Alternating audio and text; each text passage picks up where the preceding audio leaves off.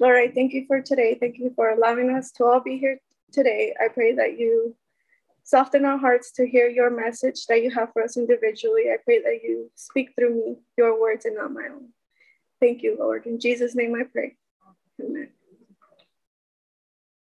Okay, so I know I see a lot of you that have been here before, but I don't know if all of you have been here before in February.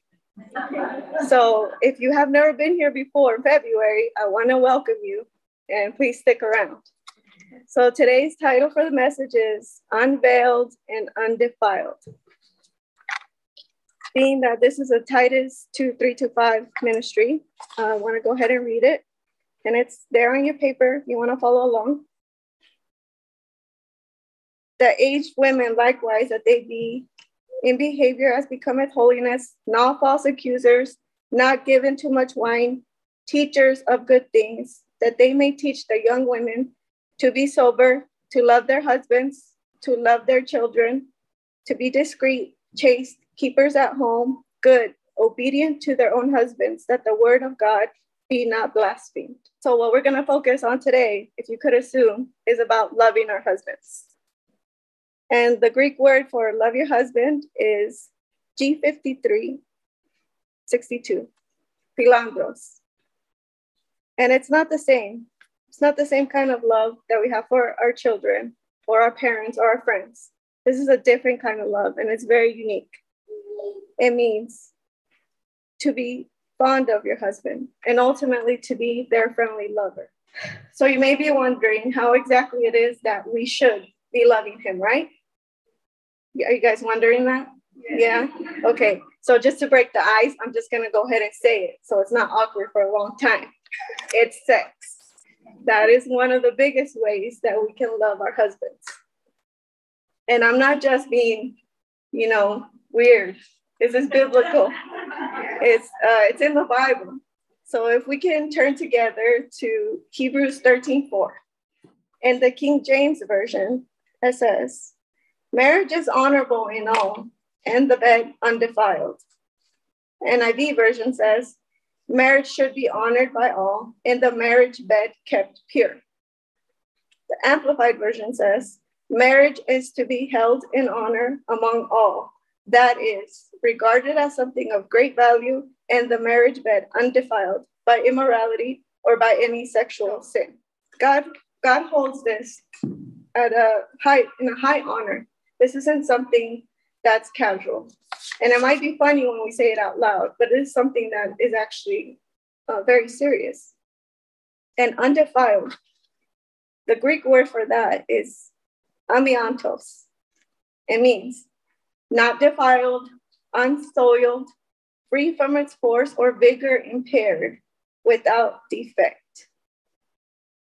Now, that definition free from its force or vigor impaired if something's coming at you really fast, can you stop it? It would be really hard to stop it, right? Sometimes you just have to let it be. So when you get in the way of something that's coming at you really fast, it's going to end up creating a crash and it's going to hurt that thing and it's going to hurt you. So when we are in the way of this, we impair it. And this same word, undefiled, amiantos, is used in other verses, such as 1 Peter 1 4. Let's go there together. Well, I'm going to start reading from 3. Okay. Praise be to God and Father of our Lord Jesus Christ. In his great mercy, he has given us new birth into a living hope through the resurrection of Jesus Christ from the dead, and into an inheritance that can never perish, spoil, or fade this inheritance is kept in heaven for you. So that depending on your version, it will have different words. But in mine, it's the word spoil. It will never spoil. It will never, it's undefiled, it's unsoiled, it's pure, it's without defect. So when we think about that great inheritance that God has for us, what are some thoughts we have about that? We think of it as something good, as something amazing, as something that we cannot wait to have one day in heaven, right? And that's great. You should think about it that way. But keep in mind that that same word to describe those things that await you in heaven is the same word that describes how your marriage bed should be. However, that is often not the case. And there could be many reasons for this, of course. But us, as believers, as followers of Christ, we need to be aware what our thoughts should be according to God's word. Now, in Ephesians 5 31 to 33, you can look at it later if you like. Paul compares marriage to the relationship of Christ in the church. That means that if you're married, you are a reflection of the relationship of Christ and the church. Now, not all churches are great ones. I know we know that because they're filled with humans, and so are marriages. The thing is, though, that like churches, we in our marriage must strive to have a good relationship, to have a good definition of what it is to follow Christ, to show the world that the church really is the hope of the world, right? So what, what is it that really keeps us from getting to that point, or at least our thoughts getting to that point? Because there's a difference between knowing and doing. And this is not just for us in the church. This is for those outside of the church, because we are to show them, not just by our words, but by our actions too. So, of course, our upbringing can have a lot to do with this. The way we were raised. We don't get to choose our parents, we don't get to choose our home. And now, a lot of the youth is being influenced so much by the culture around us. And not just this culture, cultures around the world.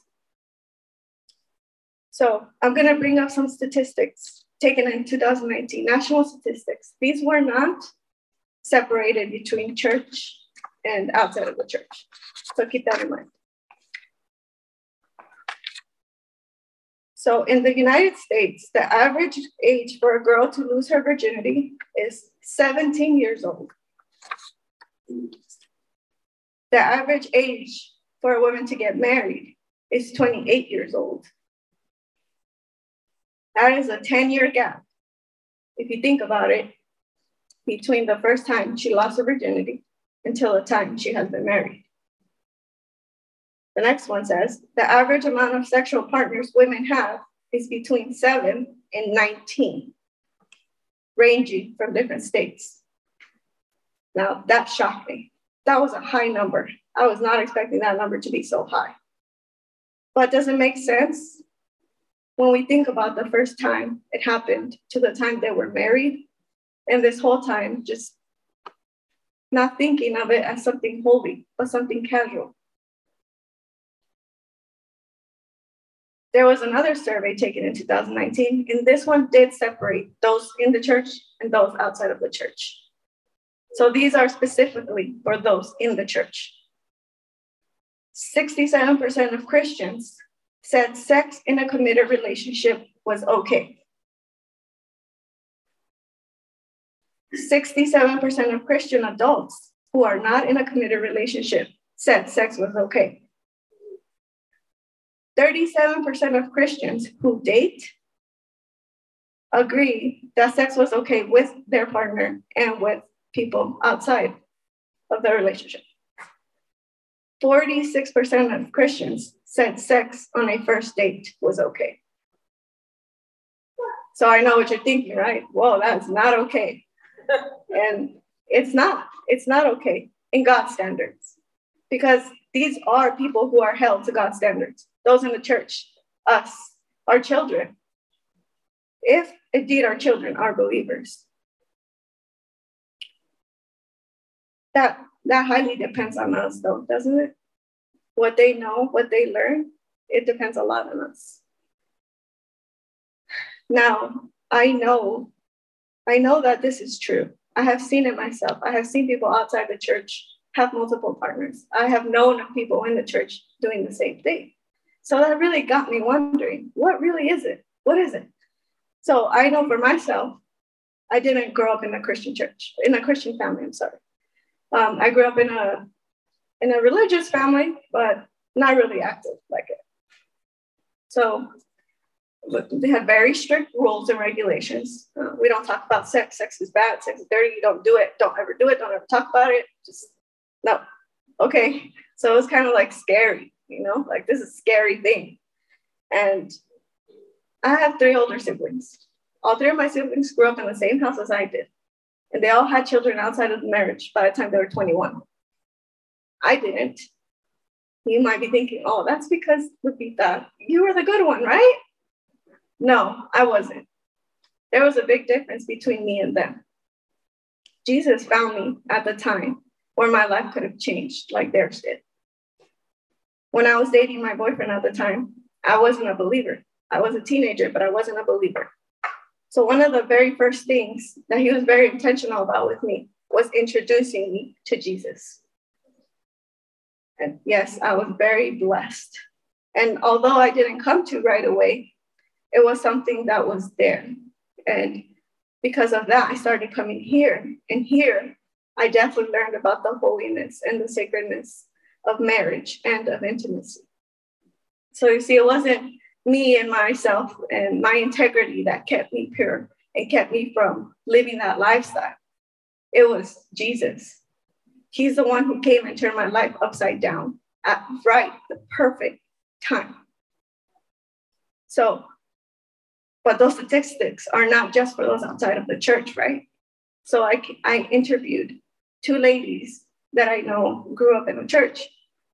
And here are some of the questions. They will remain anonymous. So one of the questions was, did you grow up in the church? And they said, yes. They were born into a Christian household. One of them had parents that were involved in serving consistently. The other one was not involved in serving, but had a parent who was consistently at church multiple times a week. I asked them, Do you, Did you know that your parents were Christian? And they both said, Yes, very surely, yes. Okay. Then I asked, Did your parents ever talk to you about sex? They both said no. One of them said, one of their parents did bring it up and just said, don't have sex before marriage, but didn't say the reasons why, didn't explain further. And um, that parent did not have a stable marriage. One of them, their parents left the church when she was a preteen. They both lost their virginity when they were teenagers. They are both married now and have a family. They both came to know that marriage is good after coming back to Christ, being adults, after hurts.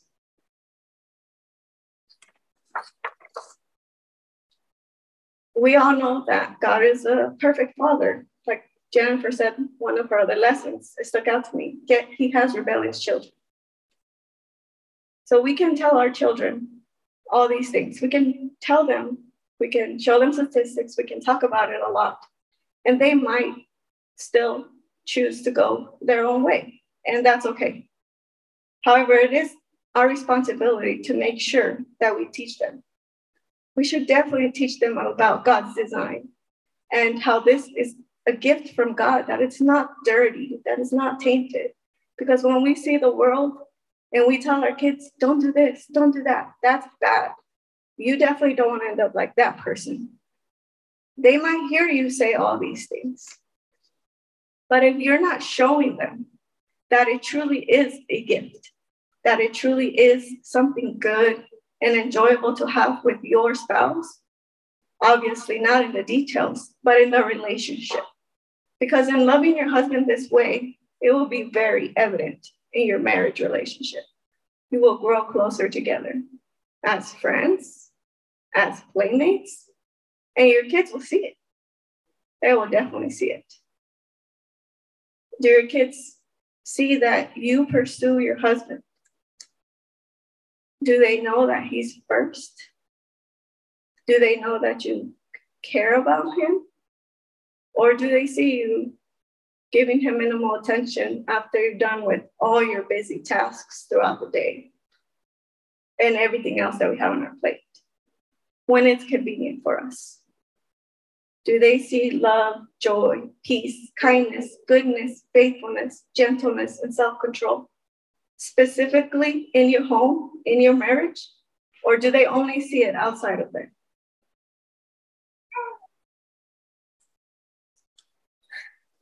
So there's this book with that in mind. It's called The Resolution for Women by Priscilla Shirer. And there's a chapter in here that talks about legacy. In page 257, it says, As women in whom God's Spirit lives and has borne fruit, we have each been called to leave a godly legacy, to pass the baton of His grace and truth to others, who will then take it to lengths and destinations we will never go ourselves. This is not an option. This is a heavenly mandate. How unjust it would be for God's work in your life to start and stop with you. So you see, with your legacy in mind, when we do these things, when we show our kids, even when they act like they don't care, even when they think like, oh, mom, dad, don't kiss in front of me, ew. They, it's actually very important to them and it's very important to their future. And this is something that can stand for generations. You know, something that really stuck out to me about this chapter? When I read that, you were probably thinking it was for your children, right?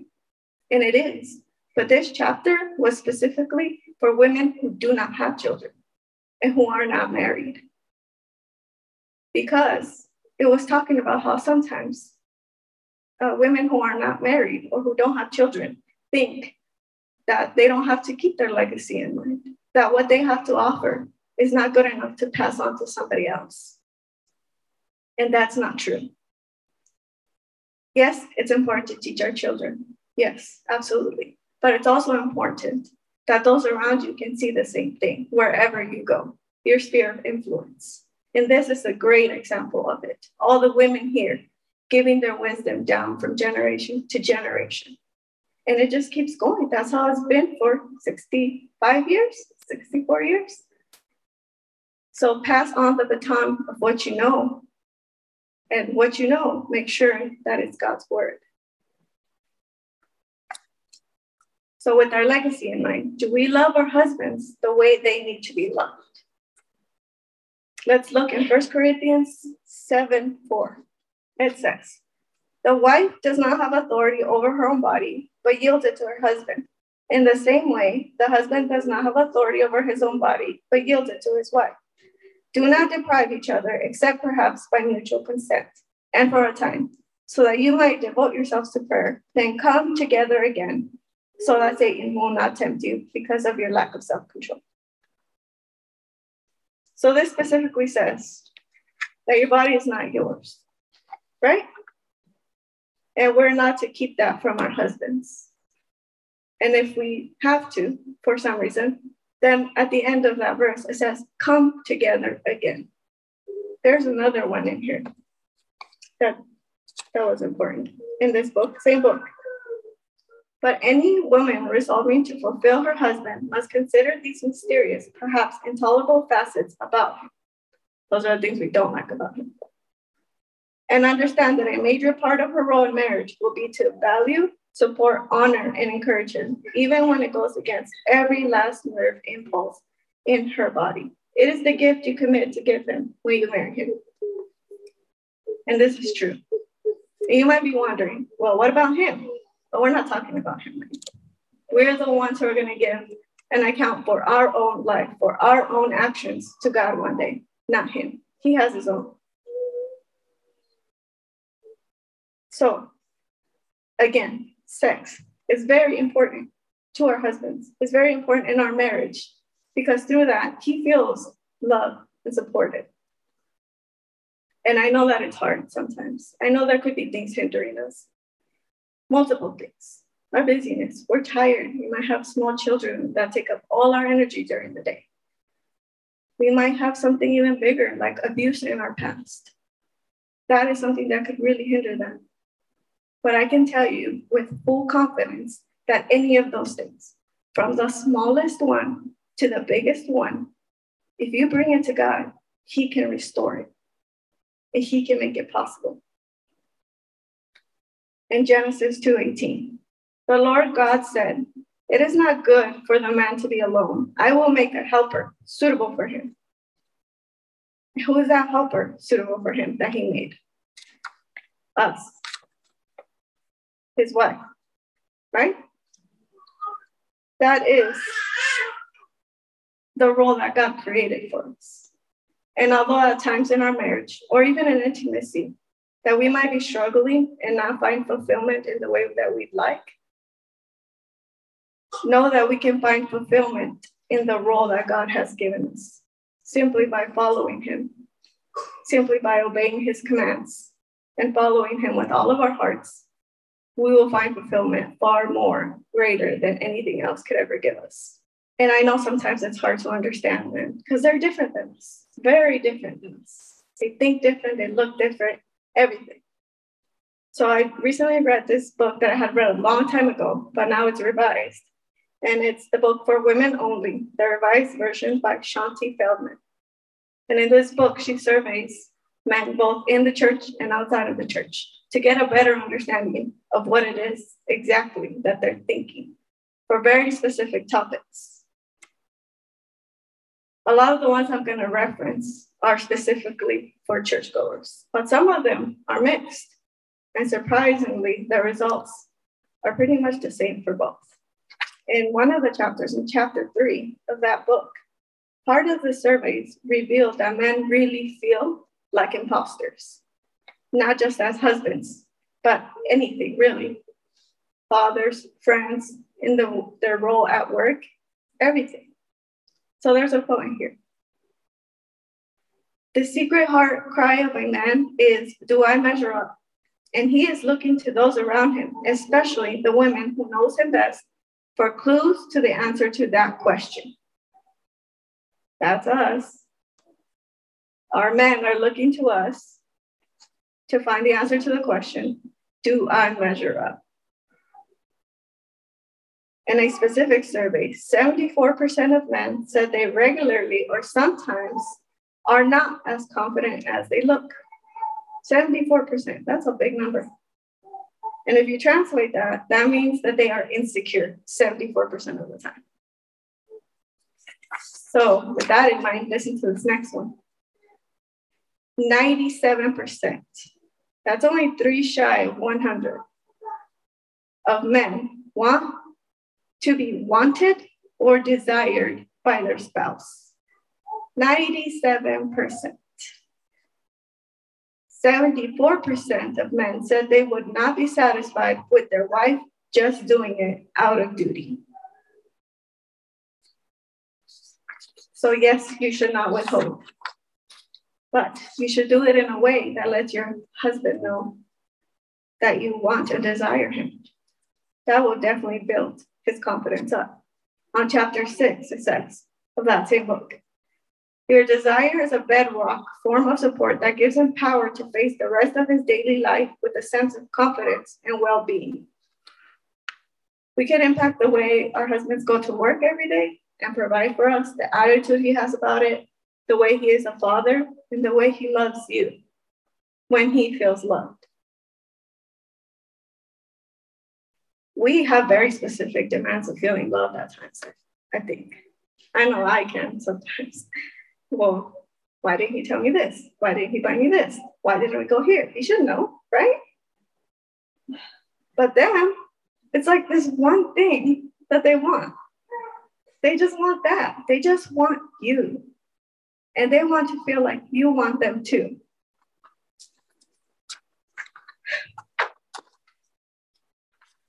keep in mind that this has a big impact on those who are looking at you and observing you. And a lot of times it's those that we don't even realize are doing it. And like they like to say here, we're all older than someone. But let's talk about practical terms now. Let's get out of the seriousness a little bit. What are things we can put into practice to actually do this on a daily basis? or not on a daily basis, but consistently. Uh, I know for, for me, romancing my husband is not typical romance. but spending time with him in a way that he likes, like long conversations. Right now, he really enjoys reading and listening to books. He does it a lot, like every day. And when he's done doing it, he wants to talk about it. And these are not just normal books, they're books about complicated things that I don't understand a lot of times. But I try to, or at least I ask him a lot of questions because I don't understand. And therefore, I'm engaging in it. And to him, that's like, oh my gosh, my wife loves me. Even just me listening to him makes him feel that way. Maybe it's different for you. Maybe it's sitting next to him while he watches a game or going somewhere or I don't know, just be next to him while he plays a sport or fixes his car. Whatever it is that your own husband specifically enjoys to do. That's romancing. That's like him taking us out to a nice dinner and having a romantic evening with flowers and whatever else we find romantic. We can dress in his favorite clothes one day when we're gonna go out on a date, something that he likes to see us in. Jennifer mentioned wearing the jewelry that he has bought you before. That's important so that he knows that you're actually thinking about him during the day. Maybe it's something more simple and you can just wear something that's really easy to take off behind closed doors. Because that's really all he's thinking about when he's watching you dress in a specific way. It doesn't have to be fancy, it doesn't have to be expensive. It just has to be, you know, practical for him.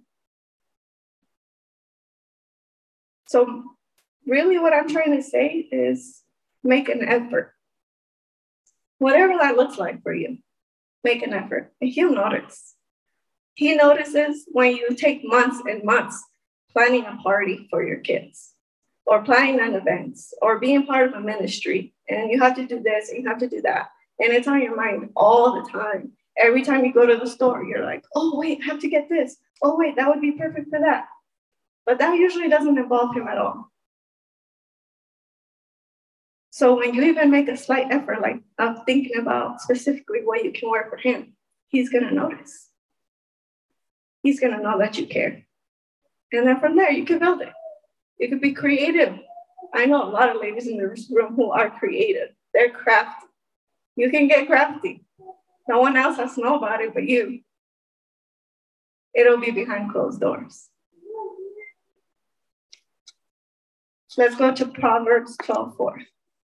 A wife of noble character is her husband's crown, but a disgraceful wife is like decay in his bones.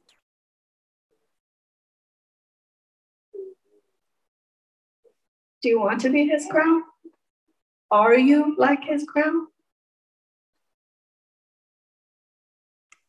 Think about that. Now, last verse I have for you is in Proverbs 31 10. A wife of noble character, who can find? She is worth far more than rubies. We can be our husband's treasure. And if you don't have a husband, all this information is very valuable to share with those around you, with those who are married, because remember that marriage is a reflection of the relationship of Christ in the church. So, what is it indeed that we are reflecting to the world? So, with that, I have something that I want to show you guys. This is the most expensive diamond in the world that I'm holding up right here. And by your faces, I can see that a lot of you don't believe me. Do you? Does anybody in here believe me? Yeah, no. I wouldn't believe you either if I saw this. Why, why is it specifically that you don't believe me? Is it because it doesn't look like a diamond? Yeah? Yeah, yeah. yeah that makes sense. Diamonds don't look like this. This is not how they have them at the jewelry store. This is not how you see them on displays in the museum. Okay. So for all you know, this could just be filled with random things, right? Yeah.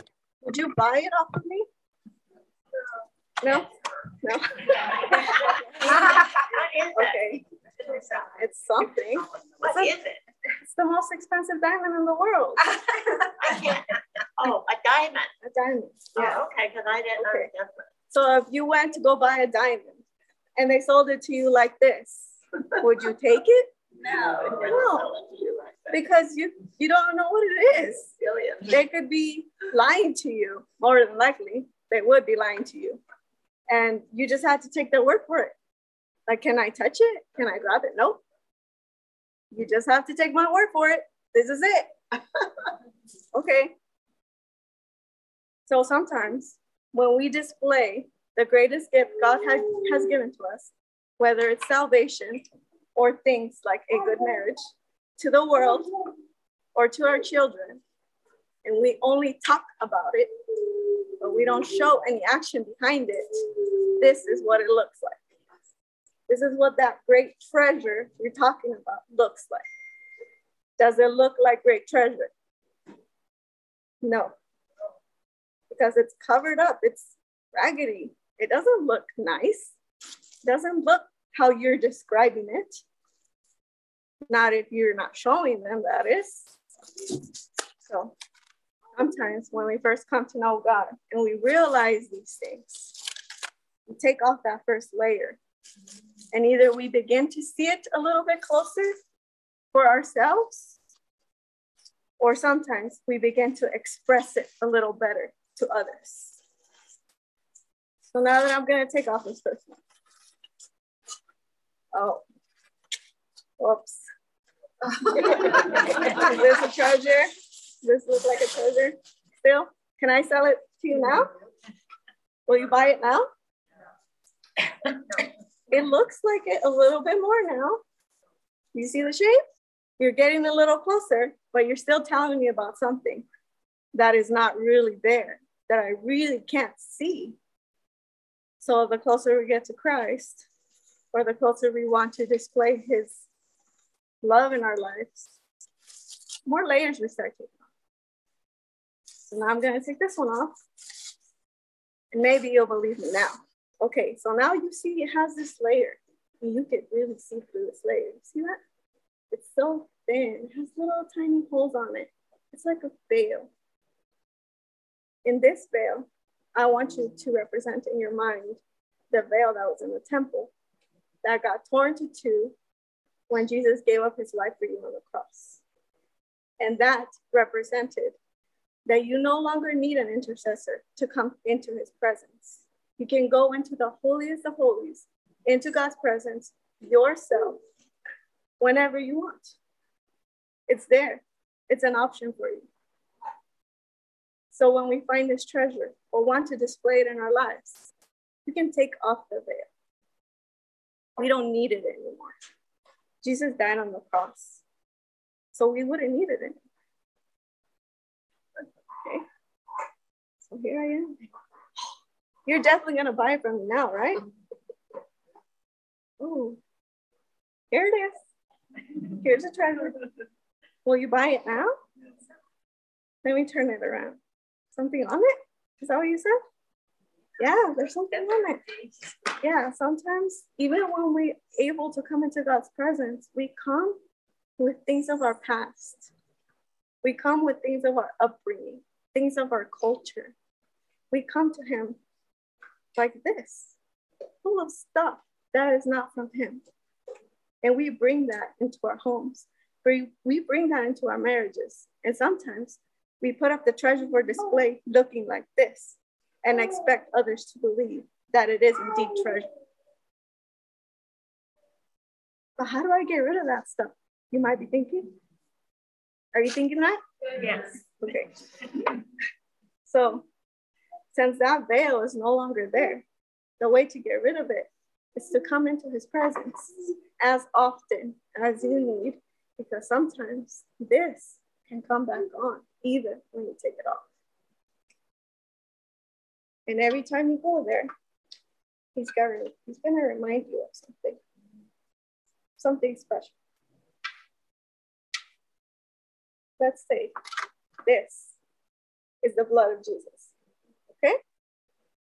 And this is you coming full of stuff. This is a display that has a treasure that you say is there. But with the blood of Jesus, just a drop starts to fade away. It's going everywhere now. You can kind of see a shape now, kind of, maybe a little bit more. Ooh. Can see something now. What do you think now? Is it? Could it possibly be the most expensive diamond in the world? you see, Jesus washes that away. Every time you come into his presence, you could ask him to. Because that's why he died. You don't need to worry about your past or about your regrets or your shame and your guilt. You can wash it away. And sometimes it's really stuck on there. Sometimes we need those around us to point it out. You could be walking around thinking you're a shiny treasure, and your friend can be like, Whoa, you got something on there. Let me help you clean it up. Like Kristen, like this place. And Jesus did all the work. Now we're just coming alongside each other to help wipe it off all the way. To buffer it.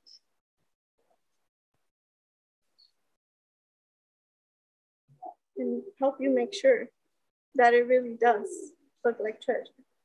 Treasure that he intended it to look like. So you can really have it on display.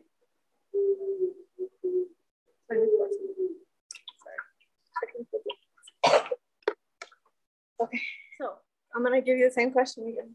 Will you buy it off of me? Oh yeah. Oh, okay. And I have to confess something. This really isn't the most expensive diamond. I'm sorry, guys.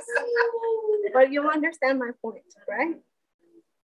Now it really does look like treasure. Now this is really what God did for you. This is really what your marriage, what your home could look like. And you know what? You could really put it on display now for everyone to see. And every time they come, they're to be like, wow, that's beautiful. What is that? How can I get some of that? Now I want you to take, uh, take out the rock that you picked up. Take it out, look at it. Now look at this one. Do they look the same? No, they don't look the same. This one is shiny, it's translucent. It could be something. This is what diamonds look like, raw. When they're got off the ground, off the rock, they look like this. Some, I mean, not exactly, someone like this. They have rough edges. They're not exactly shiny like that. They don't have those cuts. They look like this. And this might be where a lot of us are at. I know this is me a lot. You see, to get a diamond to look like this, there's a lot of special things that have to happen. And you can't just take this diamond and do this and form it into that. It doesn't work that way. See, you need diamonds to cut other diamonds. And you need lasers in order to make special cuts and princess cuts. And I don't know any other cuts, but you need those kinds of tools in order to do that. So we probably don't have that, do we? Have other diamonds to cut diamonds or have lasers to cut diamonds, but we have each other. And just like this blood washed away all that filth from this, it can help make those cuts too. And it might not look exactly like that. It might have a different cut to it because we're all different and our situations are all different. But is it still gonna be beautiful and expensive and treasure? Yes, it is. So now you're gonna get a different as a reminder that this could look like something else. It could right now be filled with stuff. You might need to wash it off in the way that I showed you.